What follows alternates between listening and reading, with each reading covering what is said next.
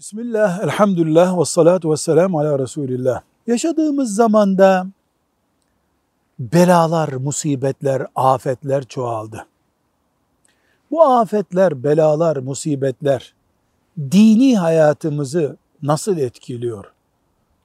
Cevap olarak diyoruz ki, bir, bu belalar, musibetler Allah'ın kaderine ve Allah'a imanımızı güçlendirmesi gerekirken aksine kadere imanımızı zayıflatıyor. Allah'a yaklaştırması gereken noktada Allah'tan uzaklaştırıyor. İbadet olarak, ahlak olarak vesaire. İki, rızık ve gelecek endişesini imanla ilgili olmayan bölümlere taşıyor insanlar.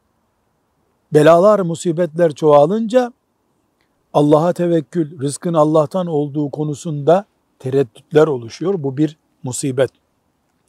Ve üçüncü bir noktada musibetler zamanında, belalar zamanında takvamız, ibadetimiz, ahlakımız daha güçlenmesi gerekir. Yani İslam bir musibetten sonra bir puan daha güçlü olarak geri gelmesi gerekirken ne yazık ki her beladan, her musibetten sonra İslam bir puan geri düşüyor.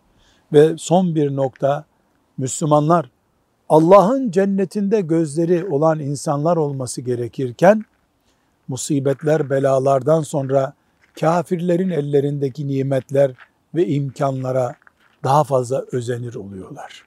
Bunların tamamı da bir musibet zaten. Velhamdülillahi Rabbil Alemin.